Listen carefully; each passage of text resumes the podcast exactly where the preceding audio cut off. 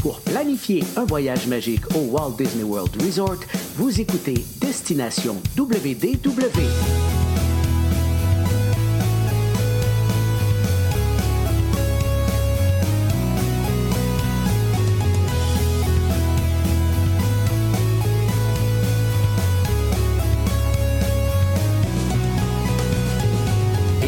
Votre animateur et ami personnel de Mickey, Jean-Philippe Paré. Bienvenue à Destination W D W. Un gros merci pour le téléchargement. Pour les gens qui nous écoutent en audio, et euh, vous pouvez retrouver tous nos épisodes sur notre site web, Apple Podcasts, Spotify et compagnie, et les versions vidéo sur notre chaîne YouTube et sur la page Facebook.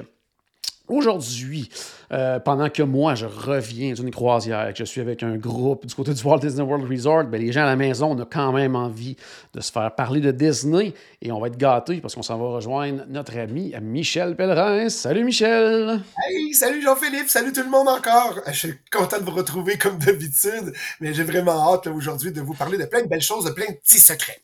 Oui, parce que c'est l'univers, en fait, les secrets de vos vedettes Disney là, qui se poursuivent. Aujourd'hui, on va parler d'Aurore, donc la belle au bois dormant.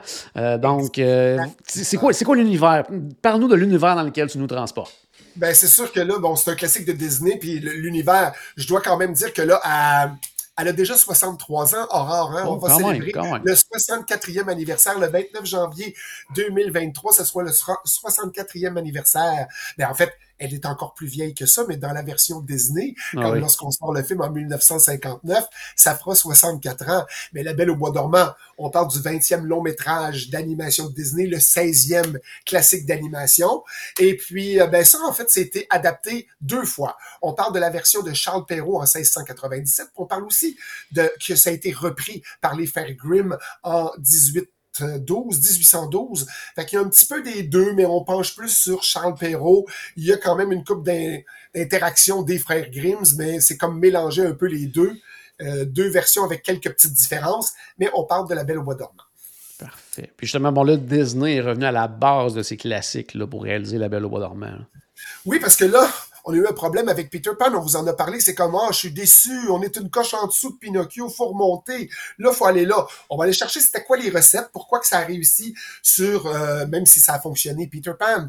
Qu'est-ce qui a fait que Blanche-Neige, on était une coche en haut, puis on est dans les années trente, puis mm-hmm. Pinocchio, au début des années quarante, on est là. Là, en cinquante-neuf, on arrive proche des années soixante, faut être au-dessus. Fait qu'on est allé reprendre les ingrédients des recettes qui avaient assuré le succès de Blanche-Neige et les Sept Nains, puis aussi de Cendrillon. On a, elle faisait pas partie de nos secrets, là.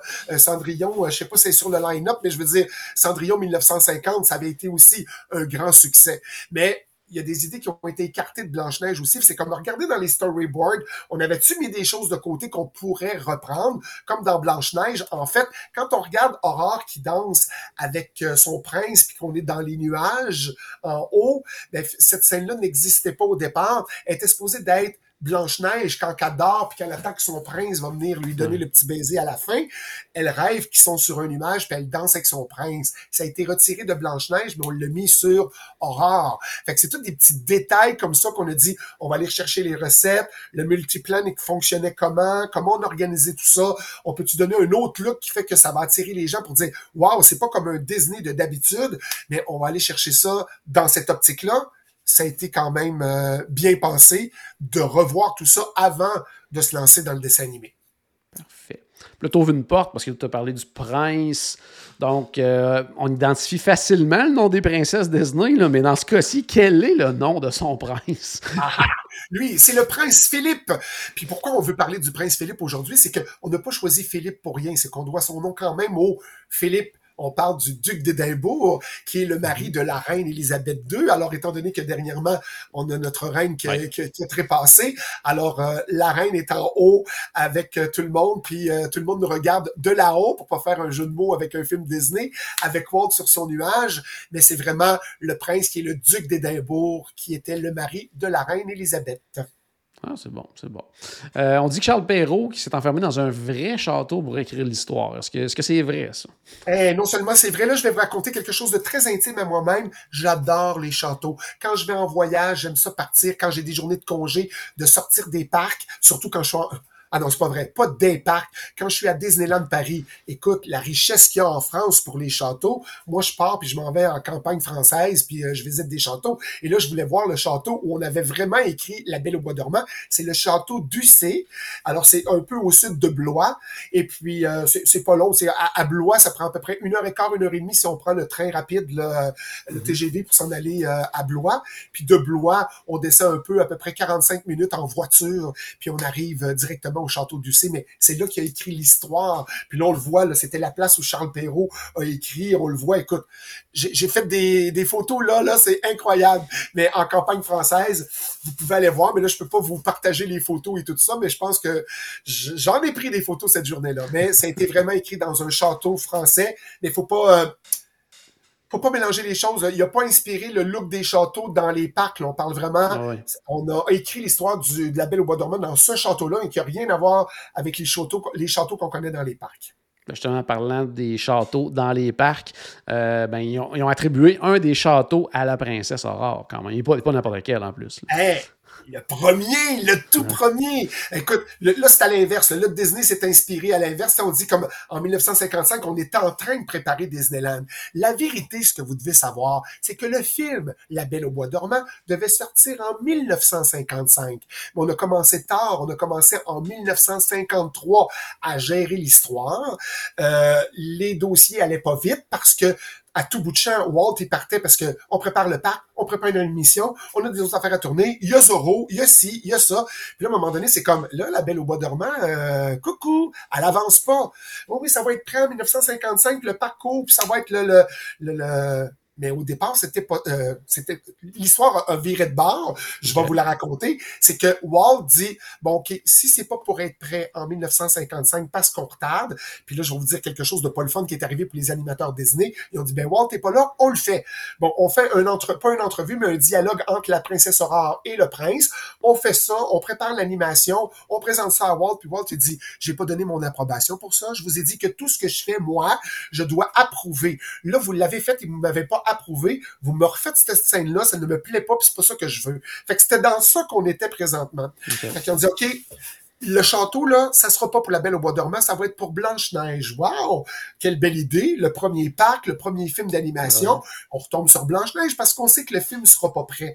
Fait qu'on lance ça sur Blanche-Neige, youpi, mais là, le film, a... mais là, Walt, il pense, puis il pense, puis il dit, le film va quand même sortir en cinquante-neuf. Si je veux attirer les gens, je vais quand même leur dire que, hey, venez voir déjà le château de la Belle au bois dormant, parce que oui, elle va sortir juste dans quelques années, uh-huh. mais ça va vous donner le goût de voir le film. Fait que lui, il voulait faire un coup de marketing en disant, si je mets le nom Blanche-Neige est déjà passé, si je prends La Belle au bois dormant, on va quand même avoir des gens qui vont être curieux de voir le film par rapport au château.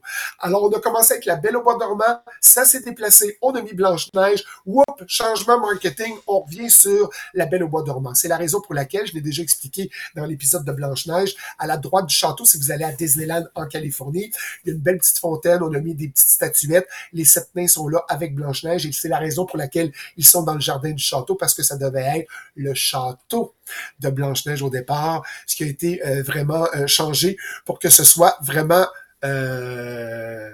C'est ça, là, je regardais en bas juste pour être sûr que j'avais rien oublié, mais euh, c'est, c'est, c'est magnifique, c'est en plein ça.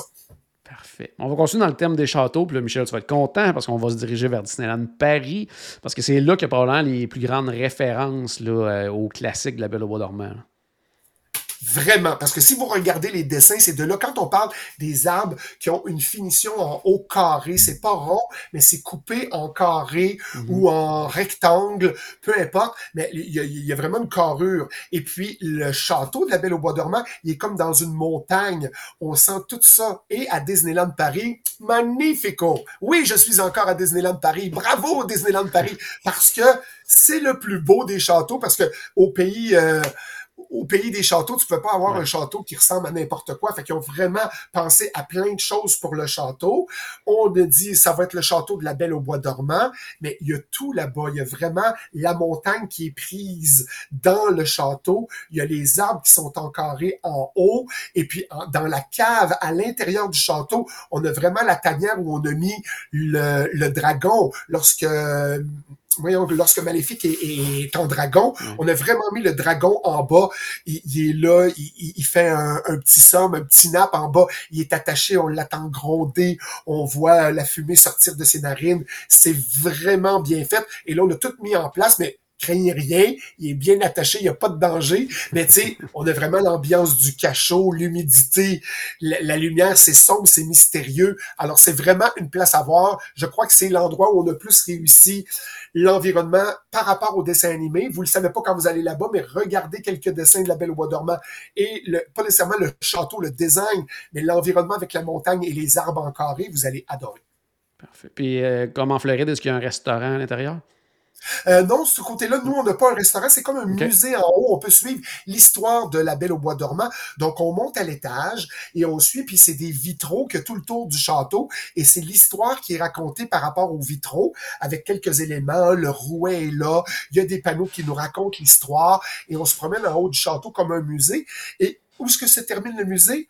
On ouvre la porte et on se retrouve vraiment sur euh, une terrasse. Puis là, la terrasse, c'est comme si vous étiez au château. Pensez-y, là. Ceux qui connaissent, peu importe le parc Disney, t'es à Fantasyland, proche du carrousel, puis tu regardes le château.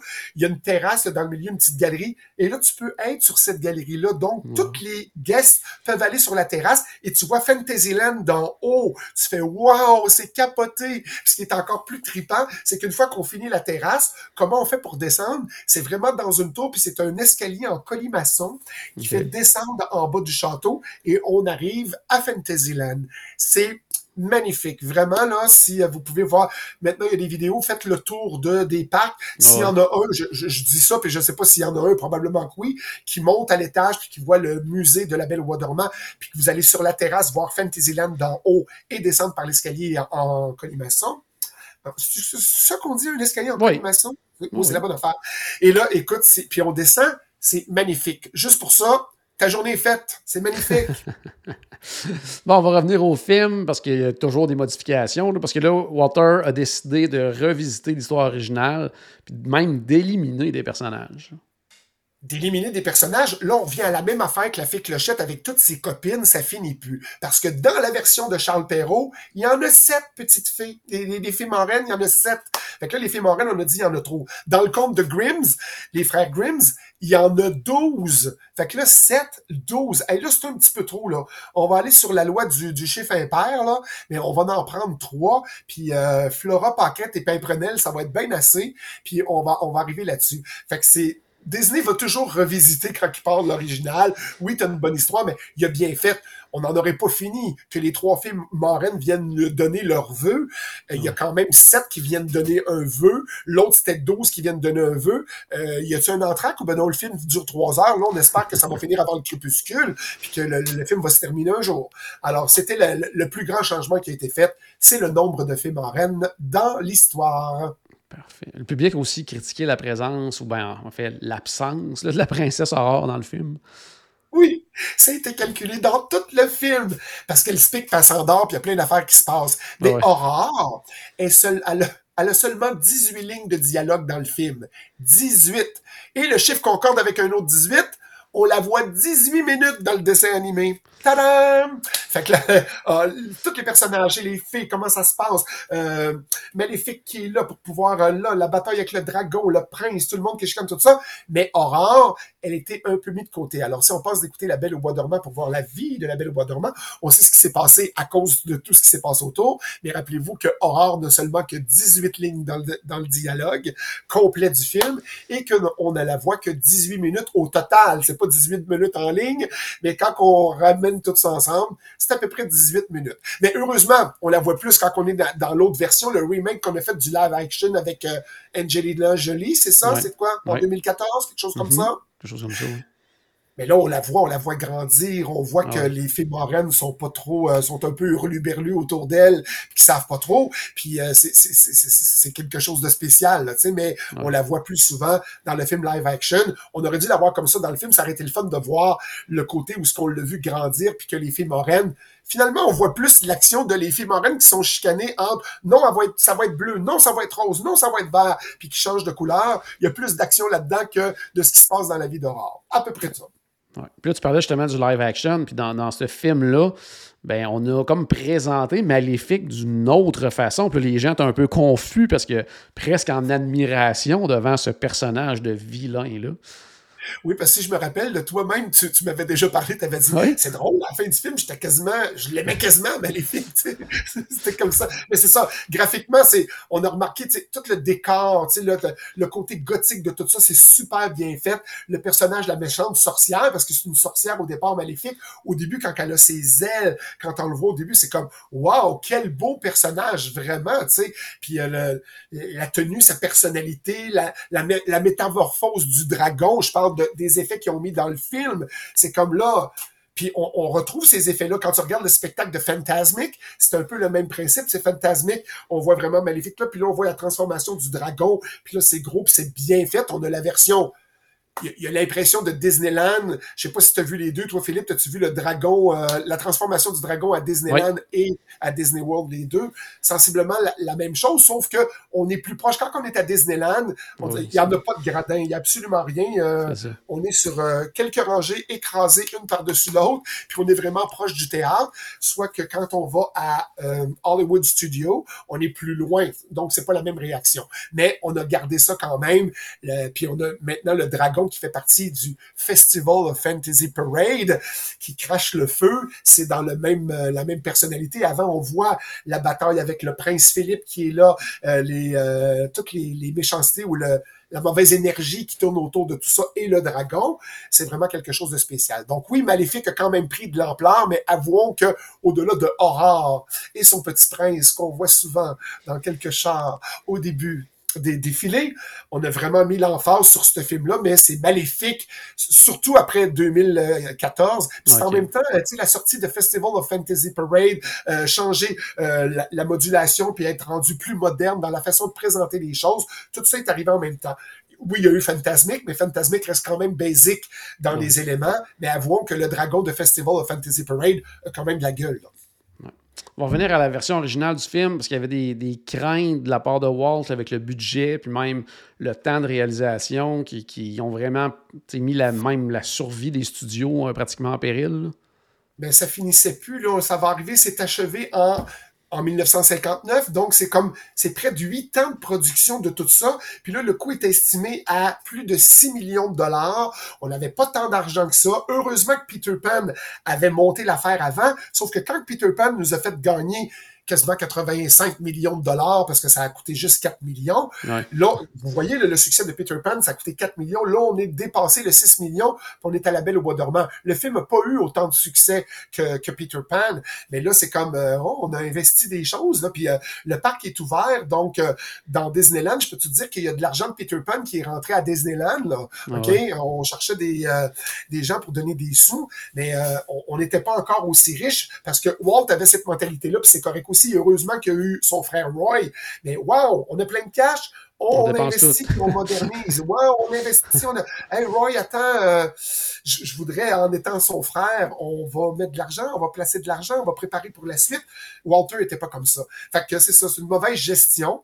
Puis la mauvaise santé, excusez-moi, pardon, la mauvaise santé des studios, ben là, on a débordé à cause de la construction de Disneyland, ça, ouais. c'est sûr et certain. T'sais. Puis là, la période quarante cinquante aussi, il y a eu la grève des employés, ça, ça l'a pas aidé à la Belle au bois dormant, parce qu'après ouais. Pinocchio, c'est comme « Oh, on en veut plus!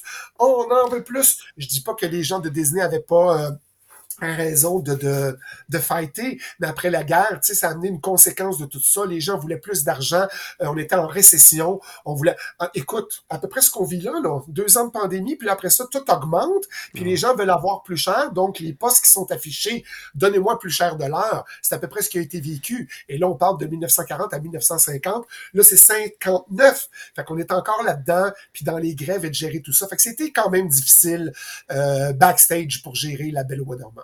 Parfait. Là, les, là, peut-être que les gens qui nous écoutent vont dire, coudonc, est-ce que, est-ce que Walt était un, un grincheux? Mais encore une fois, il était pas nécessairement très heureux de la, des, des succès du film à sa sortie. Ouais, il était tellement déçu que si vous regardez, ben là, jusqu'à son décès, puis ça n'a pas continué, là, Les Princesses, ça s'est arrêté là. dix-neuf cent cinquante, schlock, On aurait pu, c'est terminé. Mais il était déçu parce qu'il était fatigué. Il était déçu parce qu'il n'a pas pu gérer tout ça. Et puis, euh, là, c'est un peu un côté dark de Walter. Si c'est pas moi qui a dit oui, ça se peut que ça soit pas bon. Mais attends, Walt, ça se peut que même si c'est pas toi qui dis non puis que les autres disent oui, ça se peut que ça soit bon pareil. Ouais. Là, c'est à partir de là qu'il a appris à « je dois faire confiance en mon équipe », mais avant, il gérait tout seul, il avait de la misère à déléguer, de la misère à donner, comme je vous ai dit tantôt, l'intercation entre « non, là, il veut pas avancer le projet, mais là, il faut le sortir le film, on fait l'interaction avec les deux, puis lui fait « j'ai pas donné mon approbation là-dessus ». Fait que ça, là, c'est là qu'a commencé son côté dark. Il était aussi okay. aigri de... la grève, toutes les gens, on nommera pas les gens là, qui ont mené la, la bataille en haut puis qui ont fait la vie dure. Fait qu'il était comme, il a pogné un coup de vieux, je dis ça comme ça, désolé de la façon dont je le dis, mais ah, mais là c'était l'arrivée du Mickey Mouse Club, euh, toutes les femmes qui étaient là, euh, gérer toutes les émissions qu'il y avait là, les westerns qui étaient en production, euh, Zorro et compagnie, tout ça mélange ensemble. Là, il y en avait trop, donc il était fatigué. Donc quand t'es fatigué, tu regardes de quoi, tu fais, pas sûr que c'est bon. Fait que c'est pas vraiment, tu sais, à cause de l'insuccès et que les gens n'ont pas accroché à ça, il a été déçu, je pense, plus de la réaction des gens que le film. Okay. Pourquoi les gens n'aiment pas ça? D'habitude, un produit Disney, les gens, on aime ça. Fait que le conte des fées, niette, c'est fini. Quand est-ce qu'on a vu une prochaine princesse? Après le trépas de Walt, la prochaine princesse nous arrive en dix-neuf cent quatre-vingt-neuf, La Petite Sirène. Fait que c'est loin, là, avant qu'on retombe. Tu sais, il y a ouais. eu des films pareils, il y a eu plein d'affaires, mais de dire le hit de La Princesse et d'un, d'un prince puis de tout ça, là, ça a pris un break pendant un petit bout. Fait que c'est ça la déception de Walt. Puis c'est dommage parce que ça donne un, un côté dark à l'avant. C'était le dernier item qu'on parlait de, de notre épisode aujourd'hui. Mais je vais vous finir quand même d'un côté joyeux. Tu sais, la Belle au bois dormant, euh, respirez, voyez autour. Puis euh, quand vous la voyez dans les défilés avec le prince, c'est toujours magique. Quand si vous avez la chance de voir Disneyland Paris, allez voir des photos, de voir l'image, c'est quand même très joli. L'histoire est bonne, tout est beau. Revoir le film avec Angelina Jolie, le, le film qui est sorti en deux mille quatorze pour se réapproprier, réapproprier et retomber en amour avec La Belle au bois dormant. Mais la prochaine épisode, vous venez avec nous parce que là, on se dirige. Ça vous dit quelque chose, Splash Mountain? On s'en va dans une rethématisation. Est-ce qu'elle existe pour vrai? Est-ce que tout va bien se passer? Alors, on va aller dans le monde de La Princesse et la Grenouille avec la princesse Tiana et on va parler de tout ça, justement. Qu'est-ce qui se passe avec notre Splash Mountain? Que va-t-il se passer? Et tout ce qui s'est passé dans les coulisses de La Princesse et la Grenouille. Fait, bye bye tout le monde. Merci encore, Jean-Philippe. J'ai hâte de te retrouver au prochain épisode. Excellent. Merci à toi, Michel. À la maison, j'espère qu'on a ajouté un tout petit peu de magie dans votre journée. N'oubliez pas, bien sûr, que tout a commencé par une souris et on se reparle très bientôt. Salut tout le monde. Bye bye tout le monde.